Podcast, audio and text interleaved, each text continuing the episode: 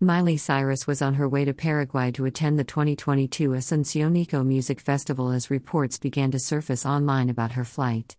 After landing, she updated her fans on Instagram on the event that took place. To my fans and everyone worried after hearing about my flight to Asuncion. Our plane was caught in a major unexpected storm and struck by lightning. Sick, she wrote. My crew, band, friends, and family who were all traveling with me are safe after an emergency landing. We were unfortunately unable to fly into Paraguay. I love you. According to E! News.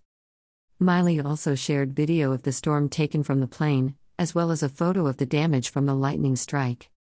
Greater than view this post on Instagram. Greater than.